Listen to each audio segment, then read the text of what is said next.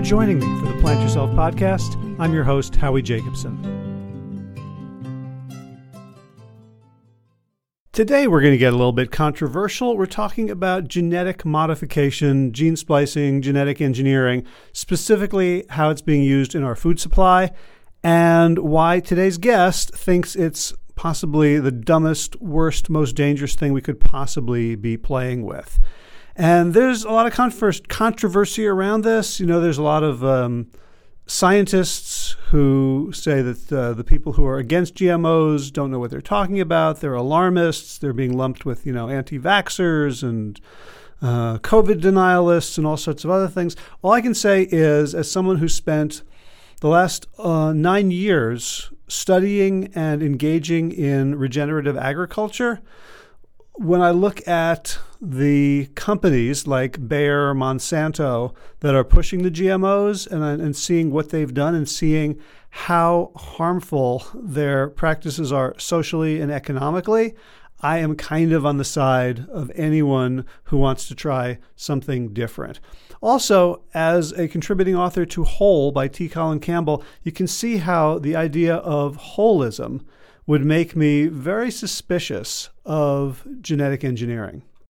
This idea that we could take a gene and swap it out for a different gene in a different species and be able to predict with any kind of accuracy what's going to happen, whether there will be unintended consequences, and just what we're playing with. So today's guest, Jeffrey Smith, is the founder of the Institute for Responsible Technology. He is an advocate, a propagandist in the best sense of the word, an agitator um, and you can tell from, from our conversation just how passionate and learned he is about this topic. So let's get into it. Without further ado, Jeffrey Smith, welcome to the Plant Yourself podcast. I am excited to be here. I'm excited to talk to you. You've been you've been thinking about uh, genetic modification, genetic engineering for a long time, and um, so have I. And I have been very confused. There are days in which um, I'm not sure what side I'm on. There are days in, which I don't know how to evaluate the science, and so I'm look I'm looking forward to getting getting your take. Maybe start by talking about like how your journey a little bit, like how this became something that you first got interested in, concerned about, and ultimately have devoted a lot of your life to. Sure. 25 years ago, I got involved. I went to a lecture by a genetic engineer in 1996, actually now 26 years ago. Um, and he was blowing the whistle on the technology. He was an award winning, um, rather prominent uh, genius scientist. And it was the year that uh, Monsanto's Roundup Ready soy and corn were going to be harvested and put into the food supply. And he was saying there is no way that anyone on this planet could guarantee the safety of this technology because it is prone to side effects.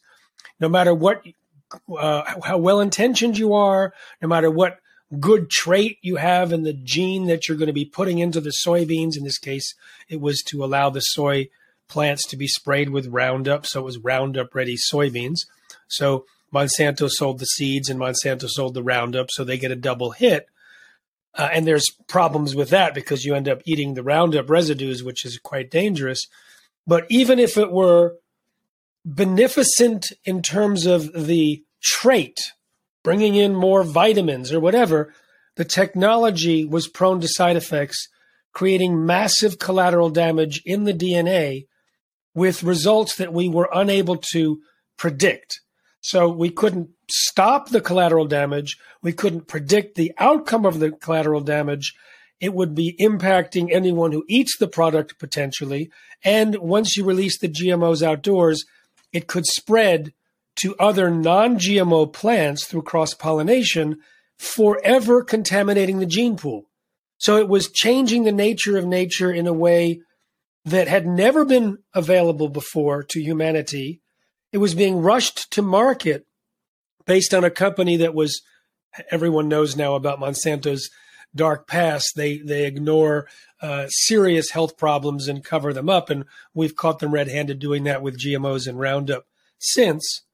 And that we also knew at the time that they had co opted the approval process for GMOs, where the actual FDA policy was created by their former attorney, Michael Taylor, who claimed that GMOs had no significant difference from non GMOs and therefore no safety testing was necessary, no labeling was necessary.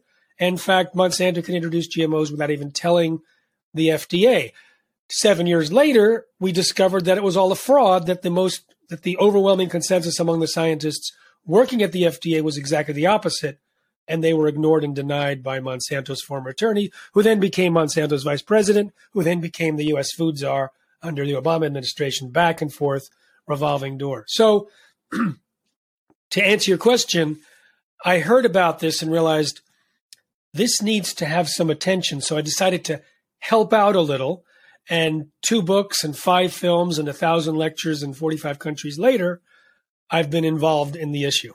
Mm. What, was it something specific about this one? I mean, you you know from your background you seem like someone who's been sort of keeping your ear to the ground of like environmental challenges social challenges political challenges. What was it about gmos that made you say this is the one well it's interesting that um, a few years ago i met someone who had spoken with an indigenous elder from hawaii who had predicted to him in the early 90s that there was a risk to the planet that we would end biological evolution as we know it.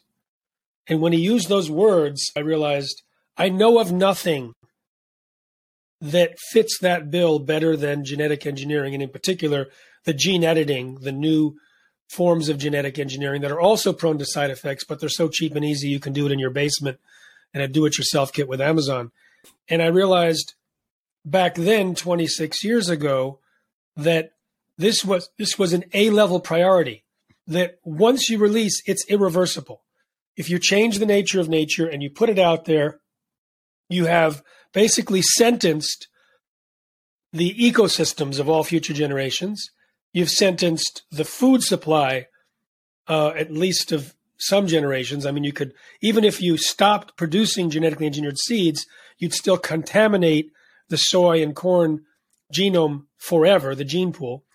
And it was um, a, a mix that was fundamentally disastrous or disaster prone uh, because you're dealing with the most compactified, intelligent source of, of biology that gets passed on from generation to generation, and you're tinkering it with very narrow understanding rushing it long before the science was ready for the purpose of making money and ignoring the results of science and not even doing the basic science. I remember reading memos made public from a lawsuit in 1999 of a microbiologist at the FDA who predicted that with this unscientific policy put forward by Monsanto's former attorney, that there would be a sense over time that it's been done a thousand times and it must be safe, and that the companies wouldn't even be doing the research that they would normally do because it's not on the list of, a, of required mm-hmm. research. And that's exactly what happened. The predictions turned out to be true.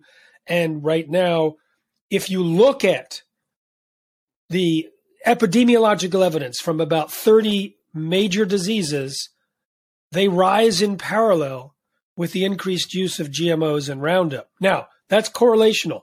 I'm always acknowledging that correlation doesn't mean causation. Even though it's a very tight correlation, autism, uh, diabetes, weight problems, gastrointestinal problems, cancer. But when you have that as one set of data, and then you add, we, we did a survey of 3,256 people who got better from 28 different conditions when they switched to non GMO and largely organic foods. It fits right with those epidemiological evidence. When you look at the animal feeding studies, those animals suffer from those diseases or their precursors. And then when you take animals or humans, like pets and livestock, for example, switch them to a non GMO diet, they get better from those sets of diseases. And when you look at the modes of action that we now have identified for GMOs and Roundup, how it damages the mitochondria, the microbiome, creates leaky gut, damages the neurotransmitter production, hormonal structure, uh, inter intercellular communications, digestive capacities, uh, ability to absorb minerals, all of these things which are fundamental to health, you can draw a line between the modes of action and the particular disease. Something as innocuous, perhaps, as insomnia, not innocuous for those that have it. How come insomnia might be related to this? Well, Roundup blocks the shikimate pathway, which is used by the gut bacteria to produce L-tryptophan, which is the precursor to serotonin, which is the precursor to melatonin, which governs our sleep. If you block that, you may block production of melatonin and cause sleep disorders, which have risen in parallel. You can do the same thing with autism and diabetes and and leukemia and irritable bowel, etc., tracking these causative effects. But right now we have so much data that I've been able to present it to medical conferences, convincing tens of thousands of doctors and other healthcare practitioners to prescribe organic diets. And what they tell me is that it works, that the people actually get better. I remember talking to Michelle Perro, who's in a few of my films, pediatrician. She saw a wave of diseases coming up in her in her uh, patient population after GMOs and Roundup were introduced, and didn't realize what it was she happened to read one of my books, thought it might be the GMOs and Roundup, started taking the families that were presenting to her onto organic diets, and then she could treat them like she used to. So mm. we have a lot of data right now and a lot of confidence in our results. Okay. So I first started hearing about this uh, from an agricultural perspective when I was doing a permaculture design course, and mm-hmm. hear that that Monsanto, um, the Roundup Ready crops and some others were actually um, sort of out of the bag. And in fact, there were there were farmers who were using it against their will, who were being sued by Monsanto for not paying royalties on the crops that had blown into their fields.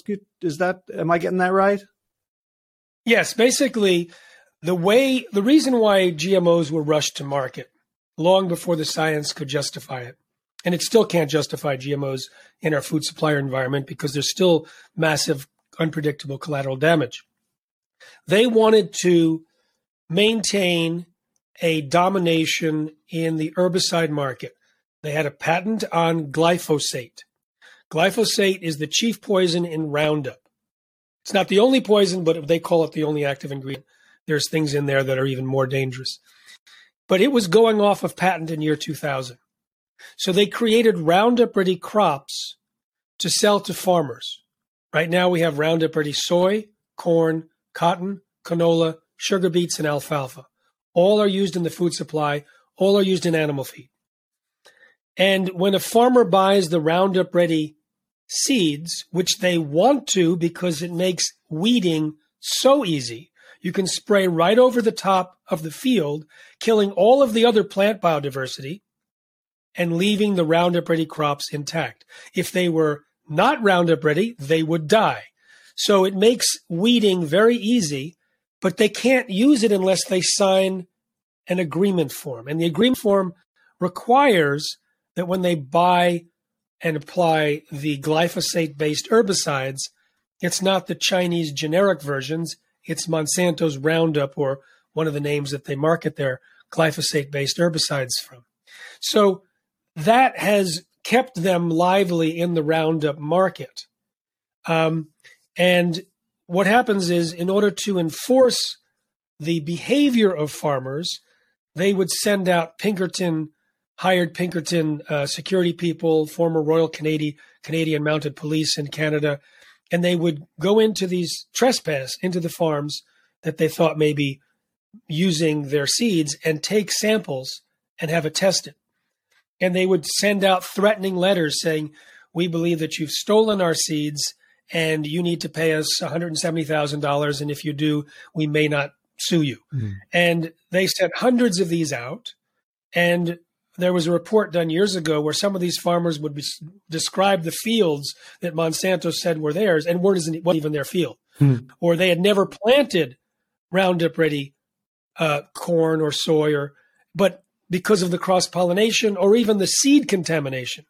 The most famous is Percy Schmeiser, who had canola growing, never bought Monsanto's canola seeds, and got sued by Monsanto because some seeds blew over from passing trucks and from nearby fields.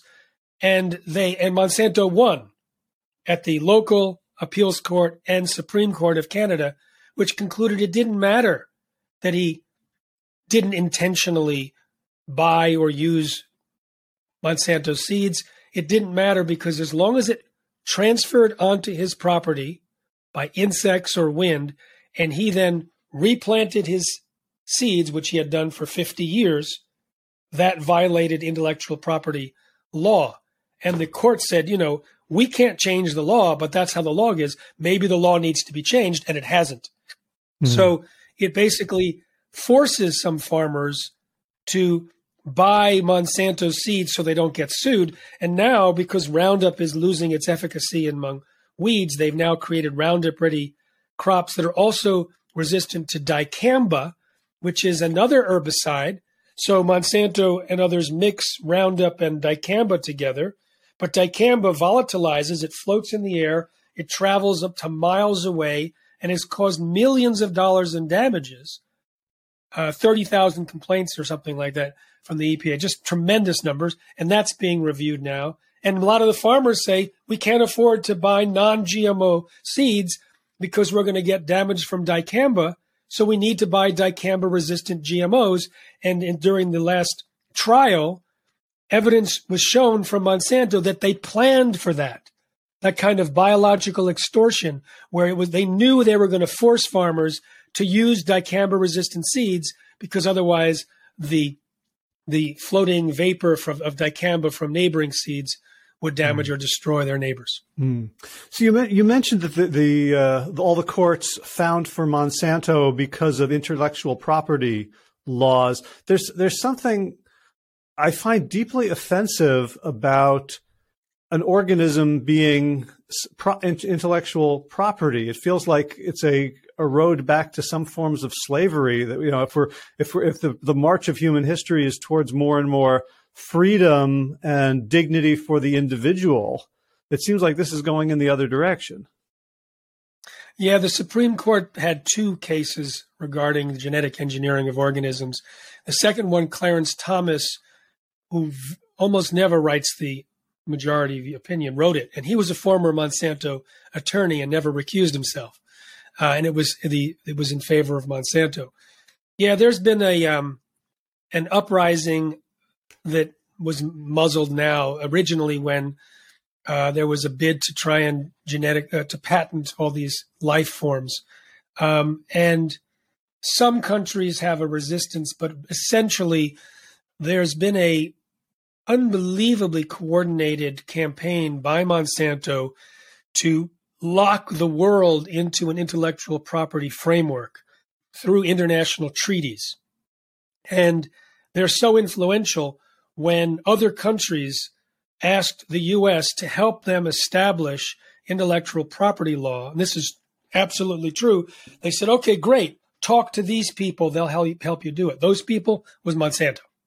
Hmm. So Monsanto basically dictated the intellectual property uh, laws and regulations that are now laid there, and the World Trade Organization has adopted them, etc. Um, it is it is a problem. It's not the fight that I'm fighting because that takes a legal team, and you could spend millions of dollars and lose with no incremental gains. What I did for 25 years is educate consumers about the health dangers. It's linked to all these different diseases I had to show that the FDA and Monsanto's credibility were completely shot, and that was easy to do because we showed how they had rigged research and corrupt approvals.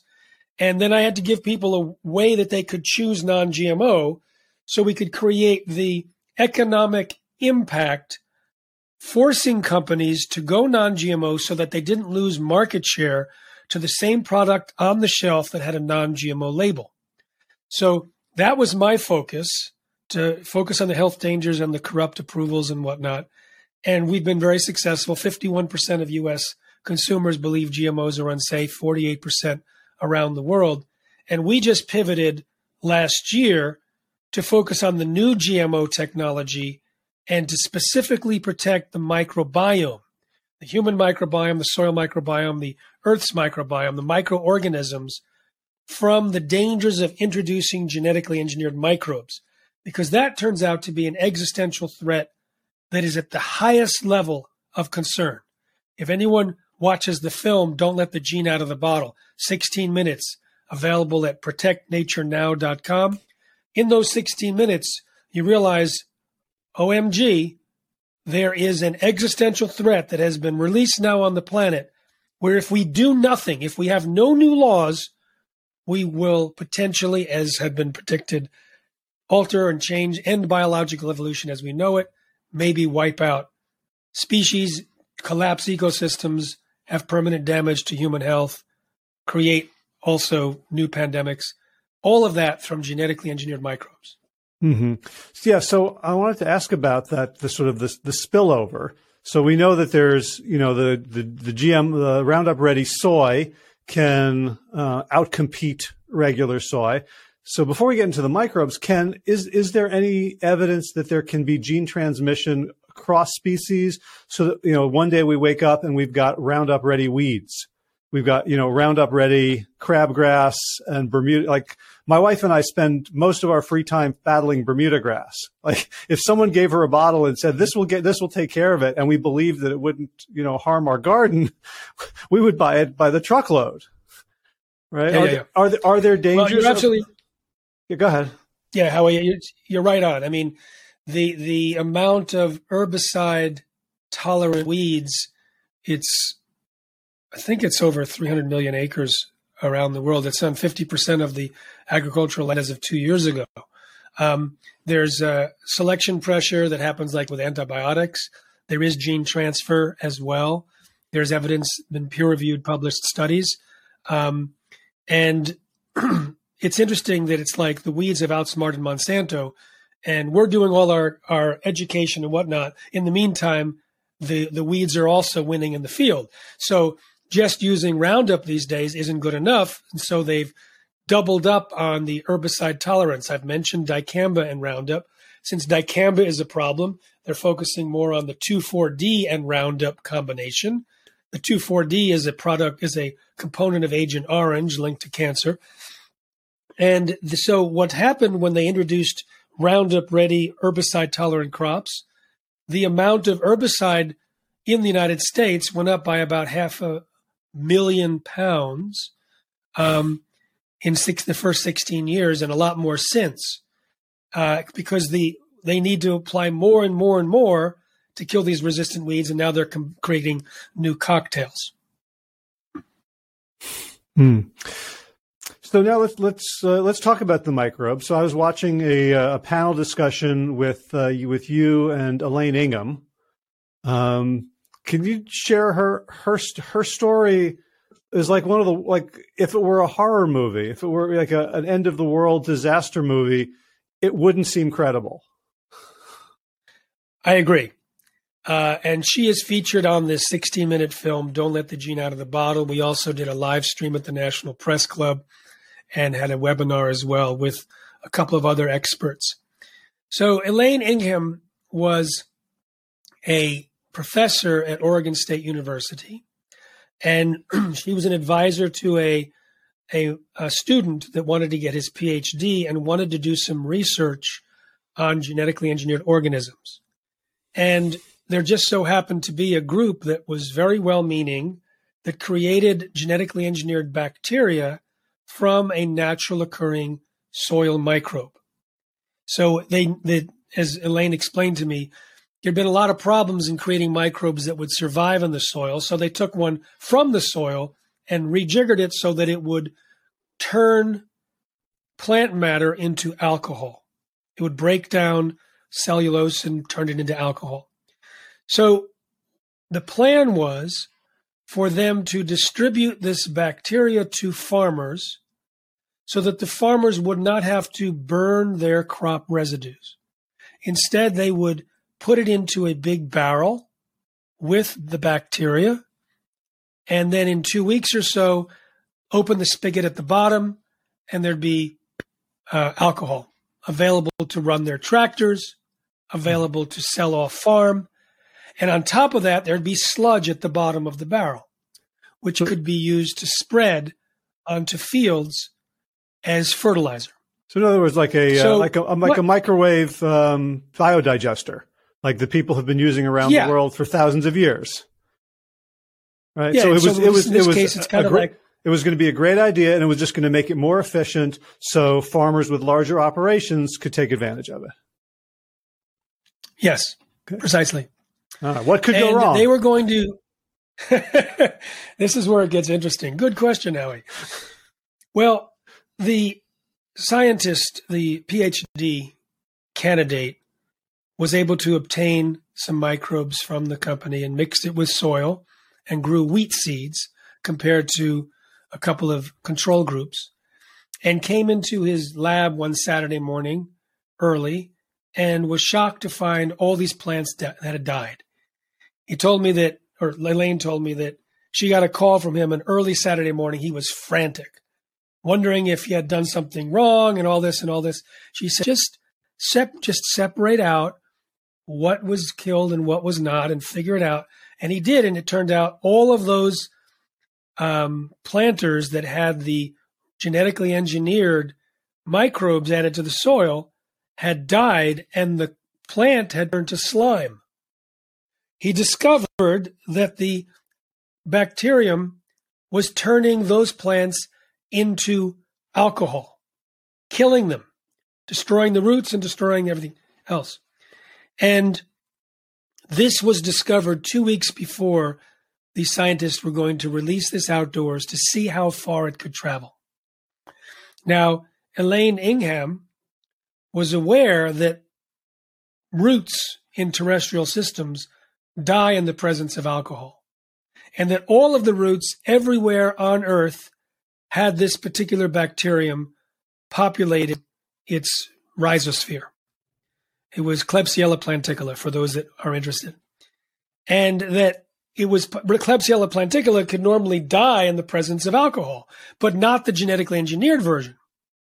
So there was the risk that the GMO version could out survive the natural version and take over that niche.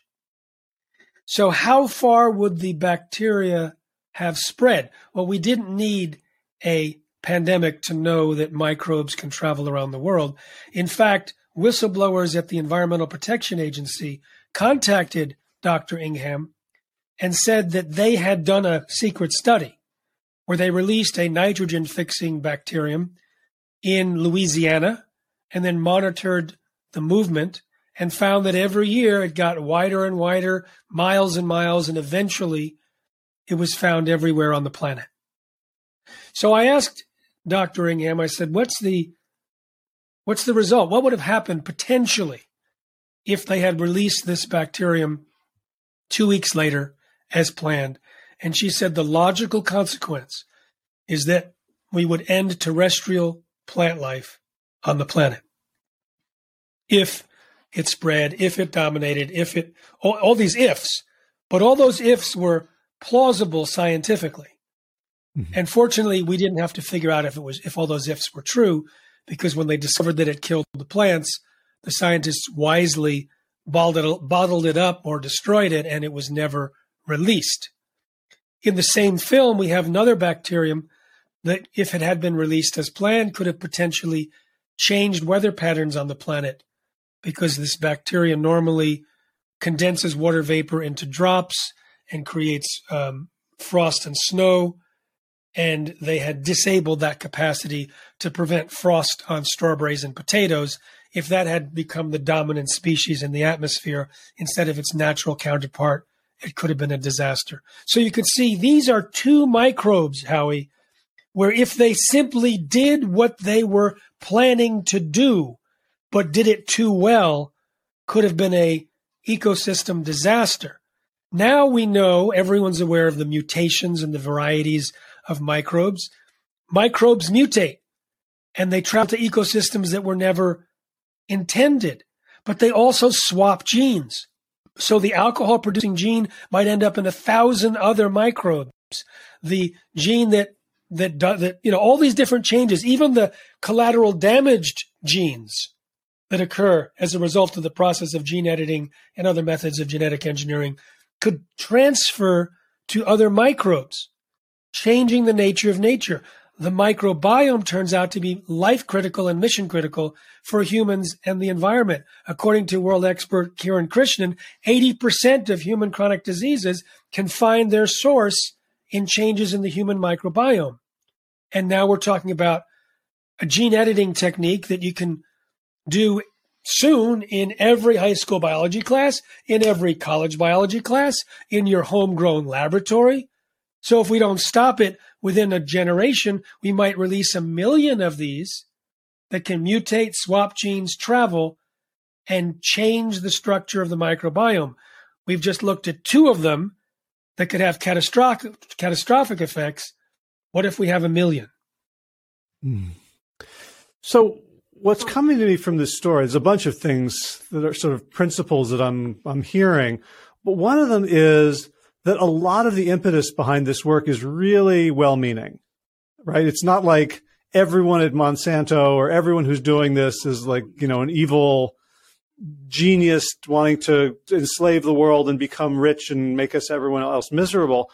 You know, so in, in the plant based community, we have, as you know, the impossible burger, which a lot of people are thrilled about because they see it as a pathway for, for meat eaters to move to a more plant-based diet, whether that's for health or environmental reasons or, or ethical reasons. Um, I'm sure there's people, there's scientists out there who are looking at climate change and saying we need a way to have a more stable food supply for humans. So let's, let's engineer microbes to produce corn and wheat and we don't need fields anymore. We can do it all in, in laboratories. Um, and there's a certain there's a certain self righteousness that comes with believing you're doing the right thing that I think can can uh, make people quite uh, blind to the the potential negative consequences. How, how do you how do you think about that? Well, let's talk about the Impossible Burger very specifically because I'm sure there's some people listening who want to know whether the stuff in their refrigerator is safe or not. and I'll say right at the beginning, I have a, a, a, sort of a statement that friends don't let friends eat the impossible burger. And I'll explain why. Um, there's something called synthetic biology, where you take a gene and you put it into a microbe, turning that microbe into a factory. So the it was done in the 1980s by a Japanese company, Showa Denko KK. They were a company, a chemical company, and they were one of their products was L-tryptophan, an essential amino acid which is supposedly good for stress and for sleeping, etc. It's a precursor to serotonin. We all know about serotonin as a happy chemical. So this was a pill or other formulations of L-tryptophan produced in Japan. But starting in 1984, one of the early commercial applications of genetic engineering, they started putting genes into the bacteria that they had in their fermentation vats so that the product of those vats would have more of the final result so they didn't have to do a subsequent processing. And every year or two, they'd add another gene, and they didn't realize it. But as they added new genes, different contaminants, very small amounts, 0.1%, 0.01%, ended up in the L-tryptophan. And when it came to the United States where it was sold, it still passed the pharmaceutical standard of being at least 98.5% pure, but it was deadly. It killed about 100 Americans and it caused a disease that was absolutely horrific. Pa- paralysis, pain that, that, that the doctors had never seen in their practices, and five to 10,000 fell sick, many of them permanently disabled. And it was almost missed. It took a coincidence of doctors that had multiple patients with the same symptoms, and they were able to find out that they were taking tryptophan. And then it was stopped. Now, this was a process of genetic engineering in a closed vat system where there was some side effect that was un, unknown about that caused these contaminants. Now, in the Impossible Burger, they use a similar technique with yeast. And there was a study done on yeast where they took yeast genes and just doubled them up in the yeast and found that there was a carcinogen that increased, I think, by 60 to 200% or 200 fold. And they were shocked and they warned and saying, be careful when you genetically engineer yeast because this is something we never would have predicted. We don't know why it's the case, but be careful. So in comes the impossible burger, wanting to create a burger that looks like meat. So first of all, they use Roundup Ready soybeans sprayed with Roundup. We can talk more about what Roundup does. Just for that, I would disqualify it as food and call it a food shaped object to be avoided. Hmm. But in order to get the red heme, they took a protein from soy roots. They took a gene that produced the, the roots and put it into yeast. And it had never been part of the human food supply, but they decided let's just check with the FDA for, to, to give it generally recognized as safe status because the FDA up until that point allowed all companies to determine on their own if their GMOs were gen- generally recognized as safe because that was the Michael Taylor Monsanto's former att- attorney policy. In an unbelievable move, the FDA said no. There's no evidence that you're presenting that this is safe. It has not been part of the human food supply. And besides that, you didn't purify the protein after the fermentation vat. It's only about 70% in the slurry. There's 30% of other uncharacterized proteins. In fact, 46 of them. We have no idea if they're healthy. And you've just put it into the burger. And we have the experience, they're not saying this, but we have the experience of the same synthetic biology killing people. And so they said, no, it's not generally, generally recognized as safe. And Impossible Burger said, thank you very much. We don't care. We're going to market it anyway. They didn't need to have it as generally recognized as safe. And then later during the Trump administration, that was reversed. No new data came to support its efficacy and safety, but it was changed to, oh, now it's considered generally recognized as safe. So now when people eat this, they're eating Roundup. They're eating Roundup Ready soy, which we can trace Roundup and Roundup Ready soy to problems in the testicles, in the liver, in the kidneys, changes in the heart, uh, to potentially uh, all sorts of things. Um, basically, you name it in terms of system problems.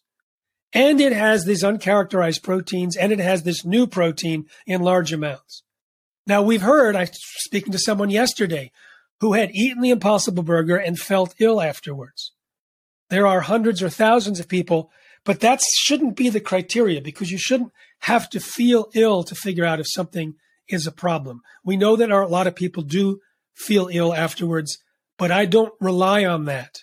I say this is a food shaped object that should be avoided. There's a Beyond Burger that's non GMO. There's other plant based burgers for those that want to be vegan or vegetarian that don't put us at risk. And because no one is doing the, the feeding studies, there was a rat study that was done for, I think, just 28 days. And there was substantial changes in the markers in these rats that could have that should have raised red flags. Independent analysis by experts say these are problems that were ignored by the Impossible Burger Company. So what they did find out was covered up or ignored. What they didn't look at was even bigger. And now it's it's available in the food supply. No one in Washington is protecting because of the waving it onto the market. The decision to avoid the Impossible Burger is not just personally important for one's health. It also contributes to protecting our food supply. It's a very well funded company. Gates' money is behind it. He's a big pro GMO person. And it's got a valuation of almost a billion dollars. And it's still not making money, but if it succeeds, it means that many other foods will be replaced. Uh, and one of the examples are the concept, the myth of active ingredient, um, where they want to isolate and create through synthetic biology the medicinal property of ashwagandha and other Ayurvedic herbs, of, of other medicinal herbs that are in in the natural system in the United States of flavorings, etc. They already have synthetic biology vanilla. They want to do CBD, etc. So what happens is there's a number of things that, that, that occurs. First of all, if you just do the active, so-called active ingredient, it's like I said before, Roundup has tons of different chemicals in it, and they call glyphosate the active ingredient, but it's 100, but the Roundup itself is 125 times more dangerous than glyphosate alone. When you have the full compounds interacting from plants, they actually have evolved together and have an influence on human health that we haven't yet evaluated. Their RNA as a as a contributor to our health, their phytochemicals, etc. So we can eliminate those by going to synthetic biology. We have the potential side effects that we saw in L-tryptophan and these extra proteins that we saw in the Impossible Burger. It can wipe out ecosystems that have developed for centuries to produce the natural version. So by replacing the vanilla, by replacing saffron, the the people in the countries that have been developing that industry can lose their livelihood. The in order to use synthetic biology, you have to feed the fermentation vat. Typically, you feed it with corn. So you have instead of having the natural plantations of these plants, you now have more genetically engineered corn with its economic damages and environmental damages that feed this. And finally, you're creating these genetically engineered yeasts and bacteria. And what if they escape? What if they're not completely destroyed when they're released? Now we are contaminating the environment with genetically engineered microbes. And we're back where we were before. So if you have a synbio situation with algae, let's say not even food, just to create biofuels, great idea. Let's turn algae into into gasoline factories or alcohol factories. And it gets little pieces, tiny powdered algae blows into the ocean.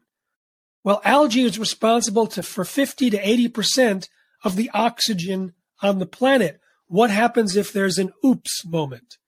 So here's where stepping up to being a responsible citizen at this time of this technology and protecting oneself would dictate not eating or buying the Impossible Burger. And as I said, friends don't let friends eat the Impossible Burger. Mm. So I'm just going to take a moment to uh, to talk directly to my listeners to, to explain why I don't have sponsors for this podcast. Because if I had sponsors for this podcast, Impossible Burger would be up there in terms of getting people to eat more plants, and I would have to can this conversation. So, uh, um, you know, at, at, some point we all have to follow the money to see, right, who who can be trusted in terms of what you know what the what the model is. Um, so years ago, I contributed to a book um, called Whole, with written by Dr. T. Colin Campbell, which was basically about nutrition. And his big point after being kind of, you know, a nutritional biochemist for 50 years was that this stuff is way more complex than we will ever understand. And we should be very cautious about messing around with it. And at the same time, you know, human beings and especially scientists and creative people, we have this urge to like just break shit and see what happens and try new things. How do, how do we reconcile the urge for progress, uh, well-meaning progress, with the the sort of you know late stage capitalist logic of of you know of profitability over everything else and this this sort of pathological urge to control nature how do how do we how do we stay human with all these things out of the bag or close I love the question, Howie. Very rich. So let's hmm. dive into that. I do not resent scientists for tinkering. It's what they do, their curiosity, their interest, they're driven by that. And within that world, there are certain boundaries. so I remember uh, in a few years ago, 2012, there was an announcement that two different labs created an airborne version of H5N1 avian flu. Now that's has a, had a 52% kill rate, but it was very hard to contract. You had to be hanging around a lot of birds. So in in a decade, only less than a thousand people had ever gotten the AV H5N1 avian flu, but more than half died. So what these two labs did is create an airborne version, which was such a shock to the scientific world that the Obama administration put in a partial ban of this gain of function research on potentially pandemic pathogens. There had been over a thousand reported escapes and accidents from high profile, high security laboratories. And if this had escaped, it could have been decimating the human population. So a, a line in the sand, so to speak, had been created. It wasn't a line, you know, on steel because there was, you know, funding of, of gain of function elsewhere. But, and then it was reversed again in 2017. But within, there was a, for a while, and there was a sense of, okay, we have to operate in the lanes. Now, an easier understanding is everyone knows we don't give a detonator to a atomic bomb to a teenager and say, don't press the red button. Everyone, it's completely logical. But we haven't yet, as a civilization, stepped up to an understanding that we are in a place where we can easily and irreversibly redirect the streams of evolution for all time in ways that are unpredictable with current science. Therefore, you don't give a gene editing kit to anyone who will release a new organism into the environment that could end up changing the nature of nature. The logic of the atom bomb is in society. We've seen the damage. We understand what a large explosion is. When we think about what a biological uh, damage or collapse of an ecosystem, we can think of releasing 24 rabbits on Christmas Eve, a Christmas Day in 1859 in Australia that by the 1920s grew up to over 10 billion rabbits because it didn't have a natural predator in Australia and it destroyed or changed the ecosystem forever. We are in a situation where with gene editing, we can introduce new invasive species that look like the old ones. We can replace all of the elements in an ecosystem. And let's just focus about the microbes. We can release all sorts of microbes where the other microbiome says, Oh, look, you look very familiar. Let's incorporate you in this same pathway that we've been doing, that we co-evolved, co-evolved with humans. The microbiome inside us is so intelligent. We have outsourced 90% of our daily functions to it. We can get by with 22,000 genes less than earthworms because we use the 3.5 million genes in our microbiome.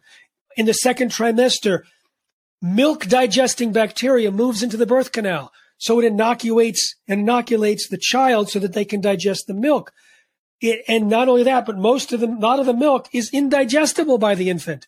It's not designed for the infant. It's designed to feed the microbiome. The health of the infant changes the microbiome in the saliva of the infant. It's fed back to the mother through the breast, and that changes the formula. And that's just in the beginning to establish a healthy microbiome, which sets up proper health for the rest of that person's life and future generations, potentially. It is, it is so important. It is fundamental and life critical so if we can create those lanes in the minds of scientists and in the law, so yeah, you don't give a detonator to a teenager and you don't release genetically engineered microbes into the environment. We have two goals at our protectnaturenow.com campaign. No release of genetically engineered microbes, no gain of function enhancement of potentially pandemic pathogens, even inside high security biolabs because danger is too great. Those are the two goals. In order to make that happen, we need new laws, but laws change. I was flown to the to Poland by the Polish government, gave a press conference years ago with the Minister of Environment praising their non-GMO position. A week later, a pro-GMO government was voted into place. Similar stories in other parts of the world. it's not a stable solution to just rely on laws and, and regimes because they change. So we need new laws and we need academic and popular culture support of this new understanding that we as a civilization have a new requirement given this new technology. Hmm. So, some of that it really sounds, seems like when I think about what I know about the human mind, it seems like an uphill battle because we're not very good at, um, you know, blowback effect, at unintended consequences. You know, I was listening today about on the radio about a um, a submarine that's going to go under the ice shelf in in, in, in Antarctica, looking for why. You know, it says like if this thing if this thing melts, the ocean is going to rise by 65 centimeters. And I'm like, well, that doesn't sound like much. Like, you know, it's a lot. Uh, but the you know, just the way like the way our minds work, we we seem to have created a world that we really can't understand. Like if you said, you know, a comet is heading towards Earth. I don't know if you've seen the movie that just came out. Don't look up. I, I'm about to, but yeah, go ahead. Yeah, I mean this this whole conversation is basically that movie.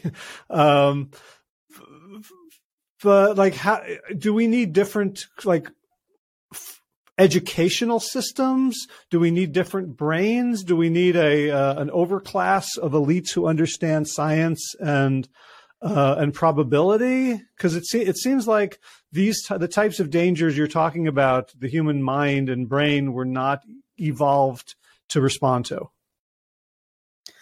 I, oh, there's two really good ways I can go, and I'm going to do I'm going to do both. You talked about a new education system. Uh, the the U.S. education system was modeled after the Prussian system, which made good soldiers, and uh, it was making good uh, workers and soldiers, and that involves, you know, following orders. And there's a there's a tradition then of giving away power, giving away authority, that is established and rooted in our educational systems. We give away power to parents, to schools, to experts, to government, etc. And so I would say one of the um, epidemics that allowed GMOs and many other problems to, to occur is the sense that it's someone else's responsibility and I'm sure they'll handle it. Hmm. And that's what happens with, I mean, when I travel to other countries, I say GMOs are dangerous. I'm talking to a regulator of a whole country. That someone is in charge of evaluating GMOs and they say, we don't have to evaluate it because your FDA has approved it. I then tell them that the FDA doesn't approve GMOs, that it was Monsanto's former attorney who was given FDA policy uh, in, in charge of FDA policy when the White House instructed the FDA to promote GMOs. And his policy is that the company themselves determine whether the foods are safe and they don't have to do any safety studies. And then when you look at the Monsanto record, we've caught them red handed rigging research for decades. I talked to a former Monsanto scientist. He said they saw that the genetically engineered corn damaged rats. And instead of withdrawing the corn, they rewrote the study to cover up the data. He told me that three of his colleagues who were studying and testing the milk from cows from cows that were treated with Monsanto's genetically engineered bovine growth hormone stopped drinking milk after that. One bought his own cow because it was so much cancer promoting hormone in the milk. So you, it's like everyone says it's someone else's responsibility. And in the way it's set up, it becomes it's Monsanto's responsibility and they've abdicated. So that's one thing. Yes, I do would like, I would like to see a change in the way that we raise children and educate and society. So there's not a giving away of power and authority, but rather an ownership and taking responsibility. And in this case, it's something that I encourage people to do. It's like, we're here in this human civilization right now where we can destroy it for all future generations. Let's make it our responsibility. Even if you can't do it full time like I do in all these countries, maybe you want to contribute. Maybe you want to go to our Protect Nature Now campaign site and hit go to the advocacy platform where in a single minute you can send a message to all of your elected officials, another minute to your local media and tweet it out, etc. There's ways that we can be involved even and take take responsibility and feel good with anything that we do. Now that's one angle. The other angle is in order for us to be successful, Howie, we don't have time to build a movement from scratch. I've spent 25 years traveling in 45 countries building the movement to protect people from the health dangers of eating GMOs. But our choices in the supermarket are not going to stop GMO microbes. So we need actual laws. So I went to DC in October with Dr. Elaine Ingham and Dr. Tim LaSalle, both world experts in regenerative agriculture, because that's one field, one movement that relies on the microbes to do the heavy lifting. And we had tremendous interest on both sides of the aisle in both houses of Congress for the benefits of regenerative agriculture, which, according to these experts, could draw down 100% of all, all carbon emission levels every year. And if we also reduce carbon emissions at the same time, we can get to pre industrial levels very quickly. And it increases farmer profit, outcomes, reduces the use of chemicals. It was a win win win. There's very much excitement. So why was I there? I'm not an expert in regenerative agriculture.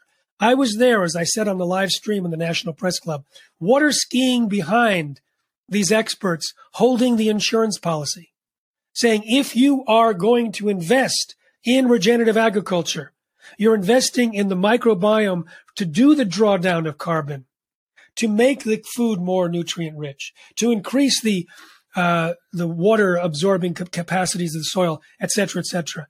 You must protect the microbiome. So those that want to mm. solve climate change through that, they get to protect the microbiome. We can go back and talk about national security. Homeland Security, Department of Defense are freaked out about the home labs that people can get where they can purposely or accidentally create a pandemic or destroy ecosystems. So they, the, the, the lawmakers that are aligned with them, can protect the microbiome from there. The human health, there's now 50,000 studies showing the benefits of microbiome or the damage to human health. So now we have the lawmakers involved with human health can support this through that. Ocean protection, environmental protection, invasive species, all of that relates to microbiome and whether we genetically engineer it. So even if we don't change in the long term or short term the education system, we are taking the microbiome issue and installing it and highlighting it into other movements, through other experts, through the related lawmakers, through white papers and articles and films, so that it becomes a plank in others' platforms. So those that are talking about climate change and regenerative agriculture will have the two minutes devoted mm. to, and of course, we need to protect the microbiome. So that's our plan. that's, that's, even really, if we don't change the education system. That's wonderfully ironic because what you're talking about is uh, memetic engineering. exactly. So fight fire with fire. Yeah. So the idea here is that one of the great benefits of the work we're doing is that it's easy to convey the dangers. In the 16 minutes that someone watches the film, Don't Let the Gene Out of the Bottle, they get it virtually everyone gets it if they hang with that and consider the possibilities. It's logic, it's arithmetic. You change a microbe, it has a percent, you know, every time you genetically engineer a microbe, there's a percentage probability that it'll cause havoc or problems.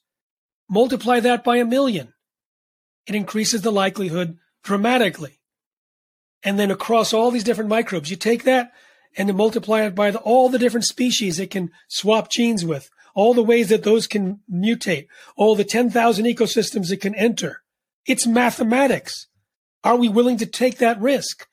Now that we know that the microbiome is life critical in ecosystems and in human health, it's easy to convey.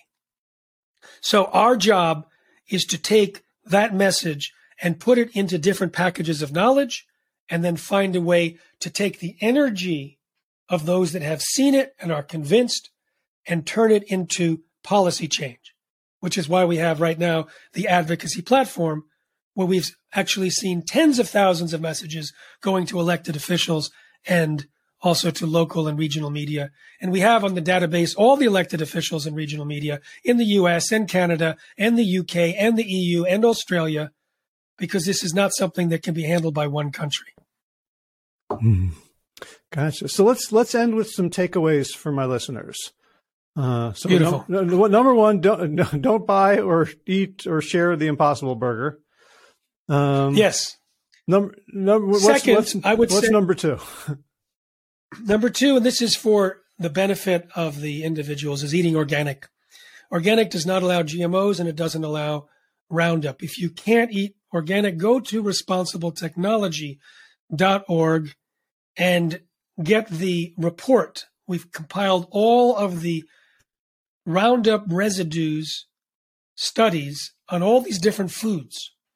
So if you can't eat organic, you can't eat organic, you'll know not to eat oatmeal because oats are like a sponge to Roundup, which is sprayed just before harvest to dry down and desiccate the crop. Same with wheat. Same with lentils and mung beans and chickpeas. I'm sure some of your listeners love hummus. After visiting our report, you will not want to eat non organic hummus because the chickpeas are soaked in Roundup. Very high levels. And Roundup can damage fundamental aspects of health the microbiome, leaky gut, neurotransmitters, hormones, mitochondria, digestion, etc. So, eating organic, and again, go to the report to download or to access which foods you can eat to avoid Roundup residues or high levels of Roundup residues when you can't eat organic. And you'll also okay. have and that's re- responsible t- responsibletechnology.org. That's right. There's also the list of the okay. GMOs in our shopping guide there, and the, and how they're in in different ingredients and formats in the in the in the uh, processed foods. So that's two. Avoid the Impossible Burger, and then eat organic. Three, go to protectnaturenow.com, and there's three things from that site. First, watch the 16 minute film. Two, every month or so we load our advocacy platform with a different campaign. And you and you click there, you enter your address, all of your local officials appear with a pre-scripted message that you can customize. Single click goes to them. Single click goes to your uh, sends a press announcement to your media, and then the next month we'll let you know if there's another campaign loaded. So that's something that you can do that has a lot more influence because it's your in your own jurisdiction.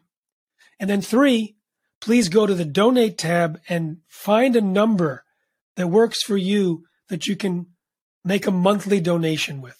Because if it's a monthly donation, that means we can rely on it and hire people and create new assets, knowing that that's going to come month after month because our job is big. It's huge. It's expensive and we're nowhere near where we need to be. We need to open up offices mm-hmm. in every continent. We need to work with the, you know, the Convention on Biological Diversity, the World Health Organization, the World Trade Organization, many countries, and we're we're we know what we need to do. We need fuel to do it, and we we hope that you can participate if you're able to mm-hmm. on the donation side as well. Right. So you're not funded by Monsanto, huh? Funnily enough, I'm not even on their Christmas list. I did, however, I do appear in some of their literature, their secret um, emails. Uh, I was featured in a Roundup trial in the evidence where the they had hired a scientist to try and debunk me. So he creates all these lies online, and he sent a note to his handlers in Monsanto and the about me, and the subject line was whack a mole, because he was going to, you know how whack a mole you the thing yeah. steps up and you hit it down, and the response by the executive in Monsanto says, Funny you should say that. Donna Farmer and I have been using that expression for two years because they have a, a budget to go after anyone that points out problems of their technology. Turns out Donna Farmer is a toxicologist that studies glyphosate, and she and I later debated on the doctor's TV show nationally. And she claimed that Roundup was safe, and I told her why it wasn't. And then when the Roundup trial came out and millions of documents were made public, I Googled her name within that file, and pointed out to the pr- producers of, of the doctors how in private she wasn't so confident. In private, she saw the links to death of animals and, and cancer, et cetera, et cetera. So they did another show inviting her and me to come back. She didn't show up.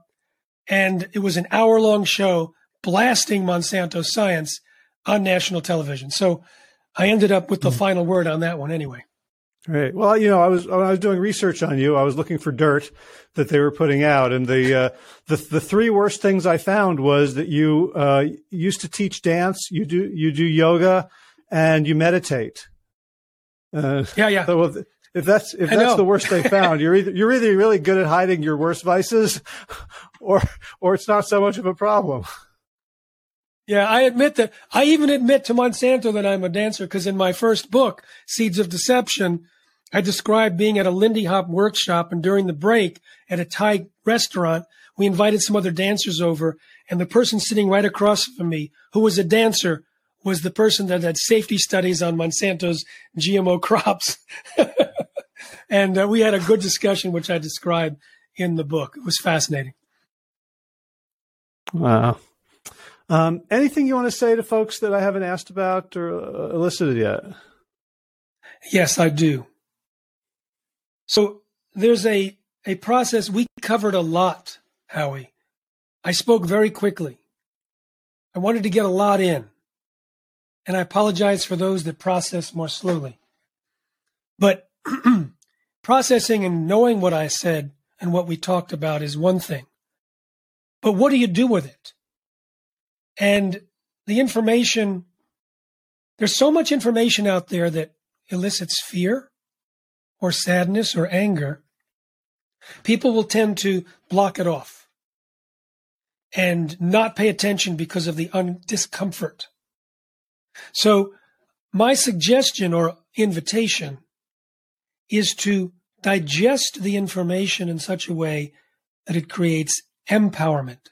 So instead of feeling like a victim, we can feel like a victor, where we get to choose what we call food and don't have to accept the food food shaped objects thrust upon us by the biotech industry and their enforcement wing in Washington.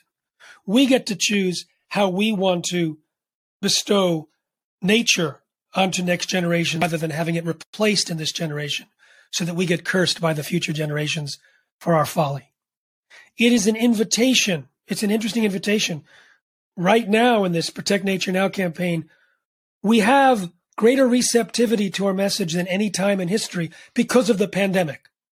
Because the microbe issue is on everyone's mind. The hmm. fact that it travels, the fact that it mutates, the fact that it wreaks havoc. There is an unmet need to do something to try and stop future problems. And this is an example of an un, of a way to meet an unmet need. So we have more receptivity just at the time that the technology has developed that you can buy a do-it-yourself kit for gene editing on Amazon for $169. We have we're at the cliff, and the the fix turns out to be marvelous. The fix turns out to be installing in humanity a new relationship with nature. Now that we have the ability to destroy and replace it, we have the capacity and requirement for our own survival to steward it, to honor it, to keep it precious and protected. Hence the name Protect Nature Now. So here I'm what I'm doing now is I'm massaging that same information that we've heard for the last hour and I'm shifting it energetically, I think, to a way that this turns out to be a silver lining.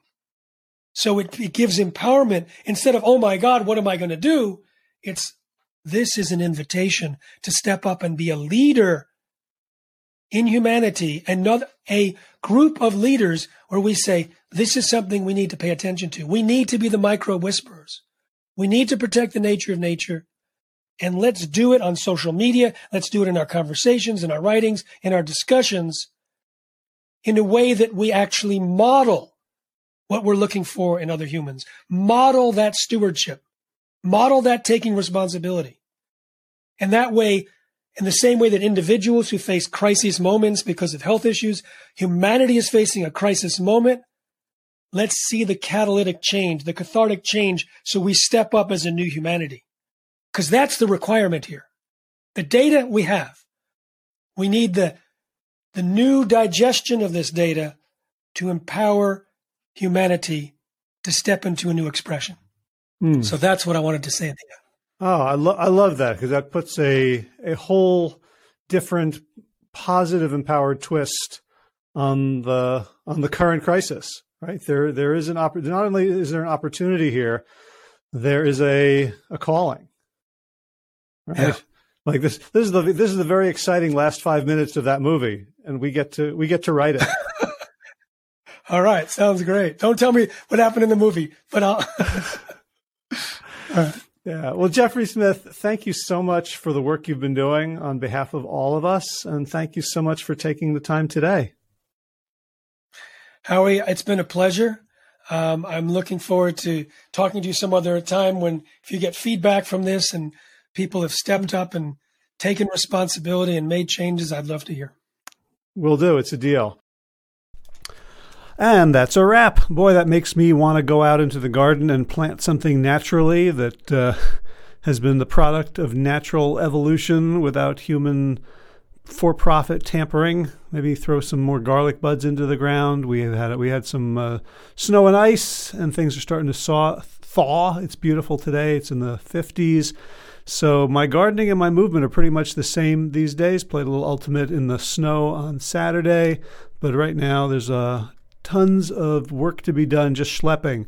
So I'm going out to the front, filling up the cart with wood chips, schlepping it back, and then bucketing it out to make thin little paths between the beds. And that uh, will probably take me another couple of weeks to get that fully done. And that will be my movement and my gardening. All right, time for thanks. Thanks to Will Ridenour for allowing me to use his beautiful song Sabali Dawn, The Dance of Peace. You can find more of Will's music at his website, willridenour.com. And of course, thanks to all of you Plant Yourself podcast patrons. Kim Harrison, Lynn McClellan, Brittany Porter, Dominic Maurer, Barbara Whitney, Tammy Black, Amy Good, Amanda Hatherley, Mary Jane Wheeler, Ellen Kennelly, Melissa Cobb, Rachel Behrens, Tina Scharf, Tina Ahern, Jen Filkinovsky, David Bizek, The Mysterious Michelle X, Elsbeth Feldman, Leah Stoller, Alan Christensen, Colleen Peck, Michelle Landry, Josina, Sarah Durkis, Kelly Cameron, Janet Selby, Claire Adams, Tom Franzek, Jeanette Bennett, Gila Sert, David Donahue, Blair Cyber, Dorona Vizov, Gio and Carolyn Argentati, Jody Friesner, Misha Rosen, Michael Warbeck, Aviva Lael, Alicia Lemus, Val Linneman, Nick Harper, Bandana Charlie, Molly Levine, The Inscrutable Harry R., Susan Laverty, The Panda Vegan, Craig Kovic, Adam Scharf, Karen Burry, Heather Morgan, Nigel Davies, Marion Blum, Teresa Koppel, Julian Watkins, Breed O'Connell, Sharon Hirschman, Linda Ayad, Holm Hedegaard, Isa Tuzinwa, Connie Hainline, Aaron Greer, Alicia Davis, Heather O'Connor, Carolyn Jensen, Sherry Olakoski of Plant Power for Health, Karen Smith, Scott Marani, Karen and Joe Crabtree, Kirby Burton, Teresa Carell, Kevin McCauley, Elizabeth Rothschild, Ann Jesse, Cheryl Dwyer, Jenny Hazelton, Peter W. Evans, Dennis Bird, Darby Kelly, Laurie Fanny, Linnea Lundquist, Emily Iconelli, Levy Wallach, Rosamund McAtee, Dan Picorni, Stephen Leenan, Patty DiMartino, Mike and Donna Kartz, Deanne Bishop, Billbury Elf, Marjorie Lewis, Trisha Adams, Nancy Sheldon, Lindsay Bayshore, Gunmarie Hagen, Tracy Gullidge, Laura Heaton, Meg from Mama Says, Stacy Stokes, Ben Savage, Michael K, David Hughes, Connie Rogers, Claire England, Sally Robertson, Amy Daly, Brian Tourville, Mark Jeffrey Johnson, Josie Dempsey, Karen Schmidt, Pamela Hayden, Emily Perryman, Allison Corbett. Richard Stone, Lauren Vaught of Edible Musings, Aaron Hasty, Sean Owen, Sagar Naik, Erica Piedra, Danielle Roberts, Michael Lushton, Sarah Johnson, Catherine Floyd, for your generous support of the podcast. That's it for now. As always, be well, my friends.